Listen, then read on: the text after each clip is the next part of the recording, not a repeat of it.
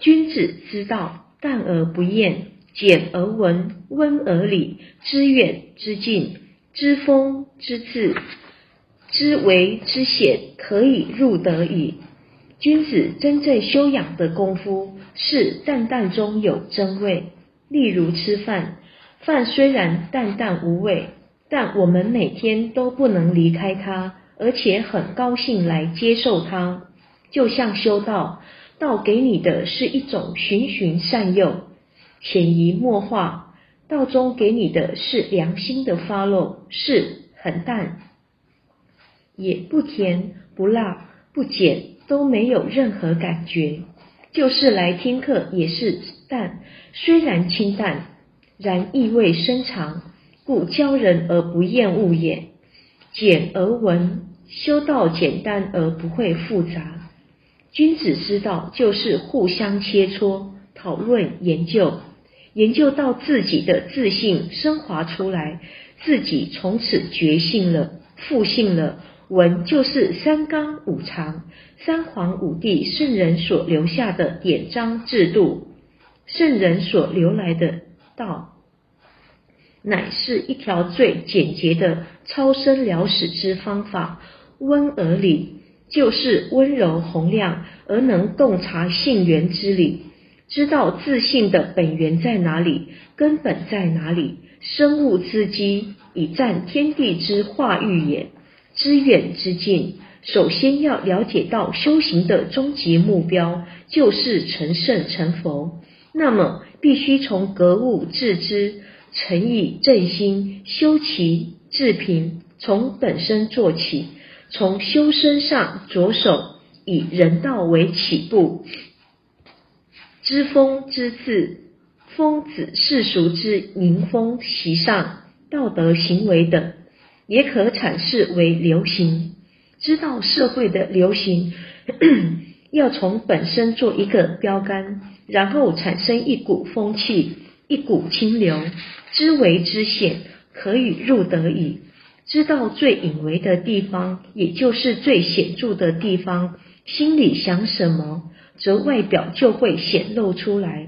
佛家有说，外在的一切环境，就是我们心隐的显露。所以，如果要达到此目的，就是要从根本做起，如此才能踏进大道之门。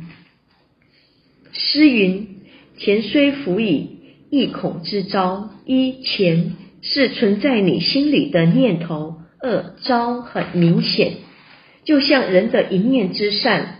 恶禁欲虽藏在心中，不易看出，但若不慎读。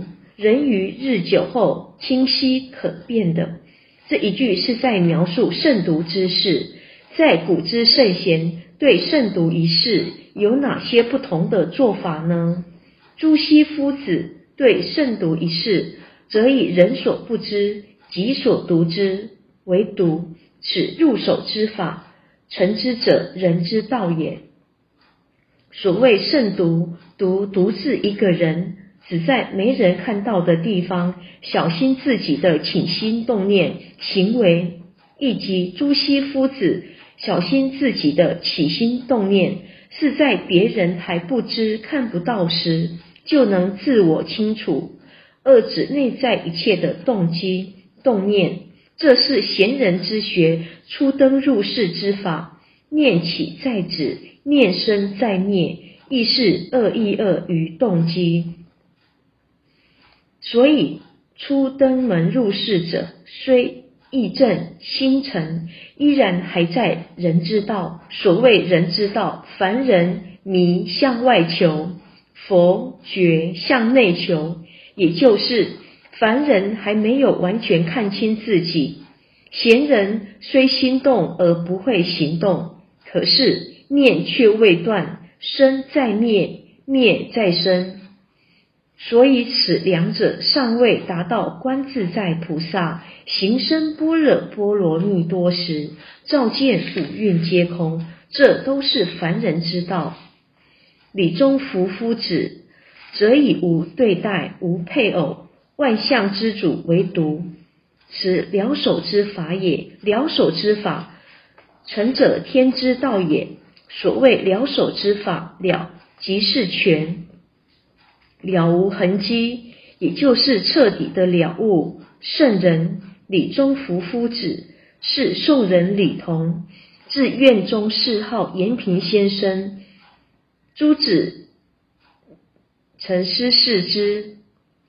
李中福夫子不同于朱熹夫子的是，朱熹夫子以人所不知，意指外没有行动，内念头蠢动；李中福夫子内念头归一，心境光明，外合于内，无善恶高下人我两忘，以自信佛为主，这就是了手之法。成者天之道也。达到完全的觉悟放下，心灵重获自由，清净光明，名为得道，即是圣心悟与隐为圣人之道。所谓了悟，有如一灯能除千年暗，一智能破万年愚。所以要了悟，就必定要学习放下，因为所有我的道亲、家庭、妻子。儿子没有一样是我们的，全部都是造物者所生灭的，全部都是造物者所生成的。倘若我们提得起而放不下，简单的说，就是抓住不放的话，心智将会永远受我相所主，心灵就变成了千年暗。智慧就成了万年鱼，这是很不值得的。因为我们都是为修道而来结缘，今日这一修却没将缺失补足，反而越补越大洞。原因是我的没放下，所以请谨慎为之。故君子内省不救，无物于志。君子所不可及者，其为人之所不见。所以，一位修道君子，不管别人的看法如何，自己要时时刻刻的反省，向内心深处反省。我内心没有一点的邪念，没有半点的恶念，智是修道的念头，没有违背自信。君子之不可及者，其为人之所不见乎？我们今天与世人不同，今天修道。一般世人是没有办法跟我们相提并论，也就是修道是最了不起的地方，不可及就是别人所赶不上、无法达到的，其为人之所不见乎？别人所看不到的地方，在第一章我们讲过，君子慎独。今天各位，我们不是修给谁看的，修给自己的良心，对自己的良心负责。修道是这样，所以说其为人之所不见乎？人所看不到的地方，我们照样修得很好。就是修道要慎独，这是很重要。你在独处，别人没有看到的时候，才是要谨慎小心。由这里完全就少一切相。我们不是修给谁看，修给谁赞美的。我们修道少一切相。是恢复本来的面目。诗云：“相在耳视，尚不愧于屋漏。”故君子不动而静，不言而信。一相看也，请你反省，要随时检点无心。屋漏指房屋之西北角处，相传有屋漏之神在。三耳视指无人良知，也就是自信所居之处。诗经上说：“你独自在室内，亦没有愧对你自己的良心；在别人看不到的地方，亦要戒慎恐惧，纯阳醒察。在道场上要谨慎自己的行为，不做出愧对屋漏之神。君子能够如此，才能不动而静，不言而信。因为君子学养一到极点，他所作所为都是。”有个分寸，不必任何行动言语，人家自然能尊敬他、相信他，因为他所作所为都成于中，行于外，所表露出来的都是道气，所以不必说什么话，大家都会相信他、尊敬他。诗曰：“奏格无言，使你有真；是故君子不赏而民劝，不怒而民威与夫悦。一奏是静，二格就是真诚至诚，三米无也。诗经上有说，当帝王在祭拜天地鬼神时，能以至诚之心而感动神明，是无需说话的；在肃静的气氛中，也无需言说，以诚来通，使你有真，时时刻刻没有什么争端。所以，一位君子能尽上一片诚心而感动神明，由于诚于内而行于外。